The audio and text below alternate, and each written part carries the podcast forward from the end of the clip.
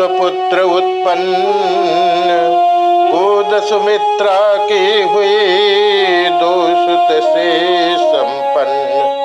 चमके जब घर में चार चंद्र, चौगुना हर्ष आनंद हुआ। चौथे पद में चारों सुत पर राजा को परमानंद हुआ। घर द्वार न था ऐसा कोई जिसमें उस दिन त्योहार न हो। परिवार था ऐसा कोई जिसमें उस दिन त्योहार न हो। बढ़ता बिलोक कर सूर्य वंश भगवान सूर्य भी उदित हुए। हो गए महीने भर का दिन, इस भात दिवाकर चकित हुए। तीनों लोगों का गुप्त तेज छाया उस समय अयोध्या में। दर्शन करने को सुरदल भी आया उस समय अयोध्या में। ब्रह्मा आनंद देखने को, तब ब्रह्म भाट थे बने हुए। शंकर भी बूढ़े बाबा बन, निप के द्वारे थे खड़े हुए। औलों का बहुत विराट रूप, देखा विकराल रूप प्रभु का। अभिलाषा आज शुरू में थी, निरखेंगे बाल रूप प्रभु का। किया निपत ने जिस समय जात कर्म संस्कार, वेदों ने तब सुत मन, कियो जय जयकार। गजरथ भूमि तुरंग पट धन भूषण गोदान। दिए नेगियों के लिए निपने कर सम्मान। दिन पर दिन मान बढ़ाने को, जब दिन कर का विस्तार हुआ, तब वशिष्ठ द्वारा एक दिवस यो नामकरण संस्कार हुआ। ग्रह काल योग, तिथि, जन्म, लग्न तब मैंने बात विचारी है। इनके प्रिय नाम अनंत निपति यह सुत तेरे अवतारी है। जो नित सुखदायक सुख राशि, सुख सागर, सुख प्रद सुख कर है, उस कौशल्या के नंदन का श्री राम नाम ही सुंदर है। कई कई सुत है विश्वभरण रखता हूँ भरत नाम उसका। जब को मार्ग दिखलाएगा। उत्तम आदर्श काम उसका। दो सुत है मात सुमित्रा के। शत्रुहन का कहलाएगा। शुभ लक्ष्मण धाम प्रथम जो है, वह लक्ष्मण ही कहलाएगा। आशीर्वादों की ध्वनि गूंजे जनता में जय जयकार हुआ। गुरु वशिष्ठ द्वारा इस प्रकार जब नामकरण संस्कार हुआ। सुरगर ने प्रभु को देख देख विकसित निज निज मन कमल किया। शिव ने भी बाल रूप रख कर जीवन को अपने सफल किया।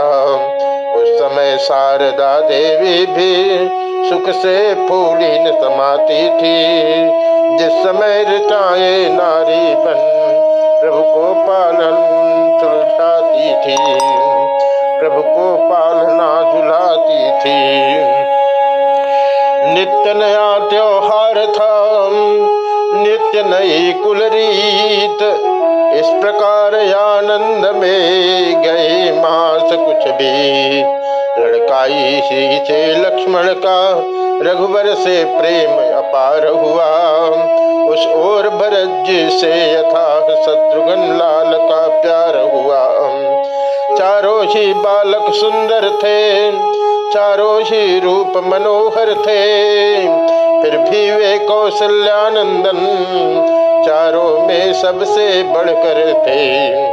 गोदी में कभी पालने में माताएँ लाड़ लड़ाती हैं।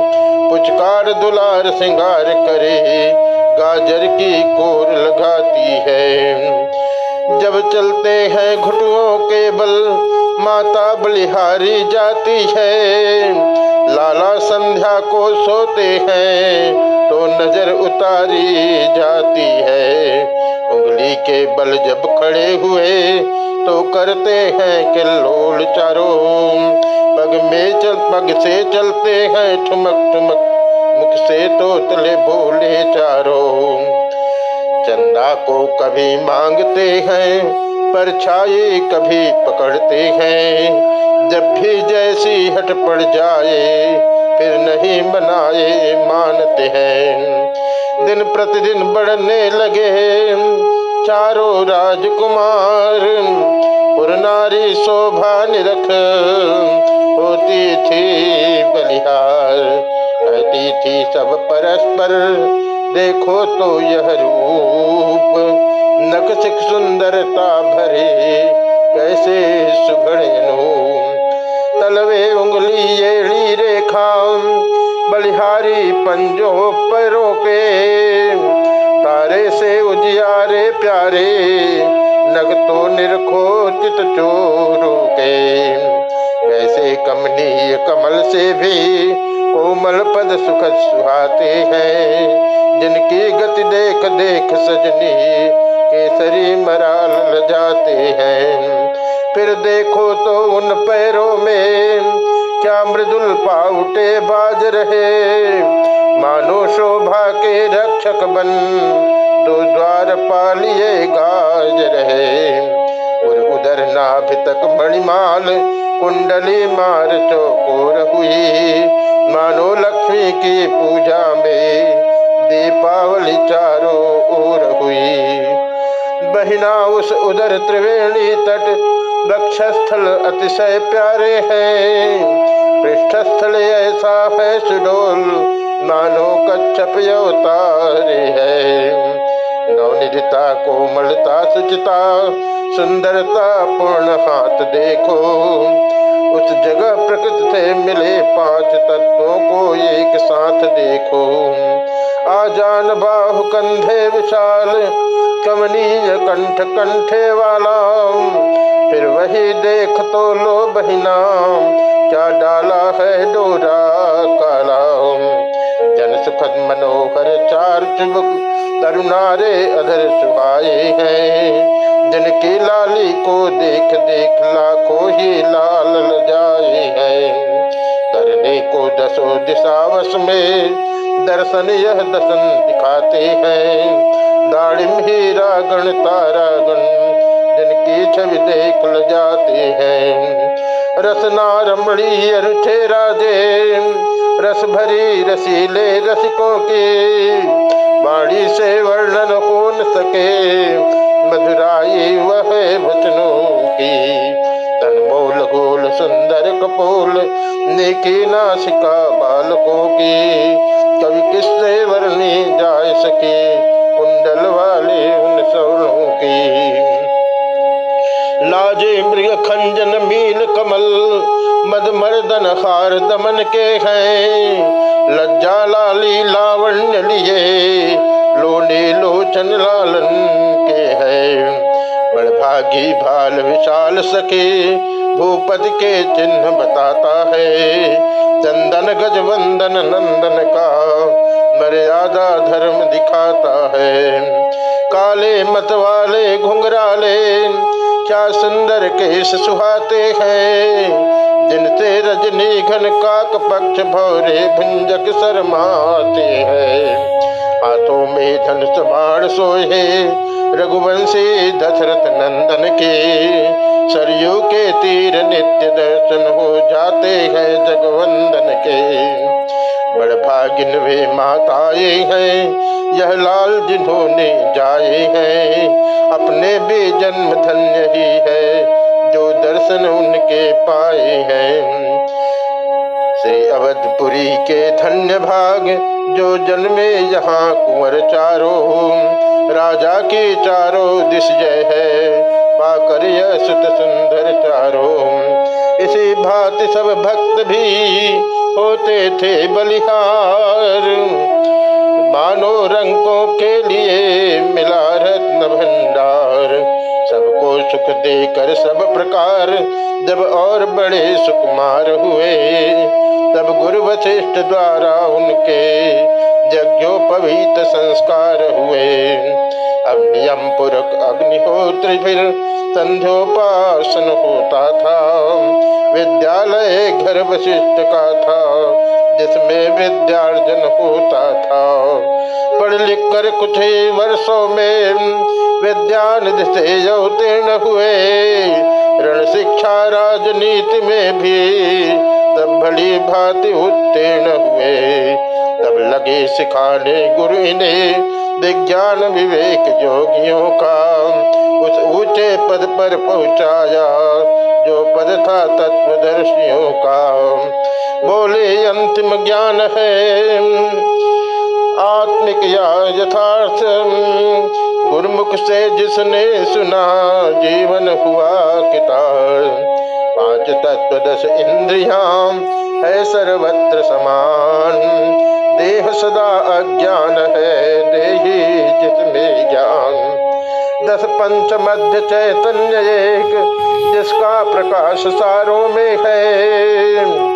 जैसे दिनकर का गुप्त तेज चंद्रमा और तारों में है, उस प्रकाश द्वारा ही शरीर चैतन्य दिखाई देता है। वह व्यापक वह चैतन्य तत्व संपूर्ण सृष्टि का नेता है। वही सच्चिदानंद तुम हो, वही निज देश तुम्हारा है, जो तीन गुणों से ऊपर है, जो पंच कोश से न्यारा है। व्यवहार जगत में कर्म लिप्त कहलाता वह जीवात्मा है, वास्तव में वही तत्सत है, परमात्मा है, विश्वात्मा है। दृष्टा दर्शन दृश्य वह वही ज्ञाता ज्ञान। सब उसका ही रूप है, सब में वही समान। कट सकता नहीं शस्त्र से वह ज्वाला भी जला नहीं सकती। उड़ सकता नहीं पवन से वह वर्षा भी बहा नहीं सकती। उत्पत्ति मरण सब कल्पित है। इनका उसमें है लेस नहीं। आनंद रूप वह स्वयं सदा, उसके स्वरूप में क्लेश नहीं। उसमें ही विविध शरीर सदा, बनते हैं, मिटते जाते हैं। जिस भांति पुराने होने पर वस्त्रादि बदलते जाते हैं। आत्मा कांत स्वरूप है। देह भ्रांत ही भ्रांत। इसी बात पर एक अब देते हैं दृष्टांत। मिट्टी के बड़े विविध विध सबके सब जल से भरे हुए। वे एक जगह या कई जगह, या बहुत जगह है धरे हुए। देखो रवि है आकाश मध्य, छाया संपूर्ण घड़ों में है। है अटल एक ही महातेज, माया संपूर्ण घड़ों में है। जिस घट को ओलो को जाकर मार्थंद दृष्ट में आता है, नाना स्वरूप में नाना विध, नाना प्रकाश दिखलाता है। अच्छा जब घड़ा टूटता है गल गया सहारा नहीं रहा। सूरज भी है, छाया भी है, पर वह उजियारा नहीं रहा। इसी भांति संसार में घट रूपी है देह, छाया रूपी जीव का यही निश्चित गे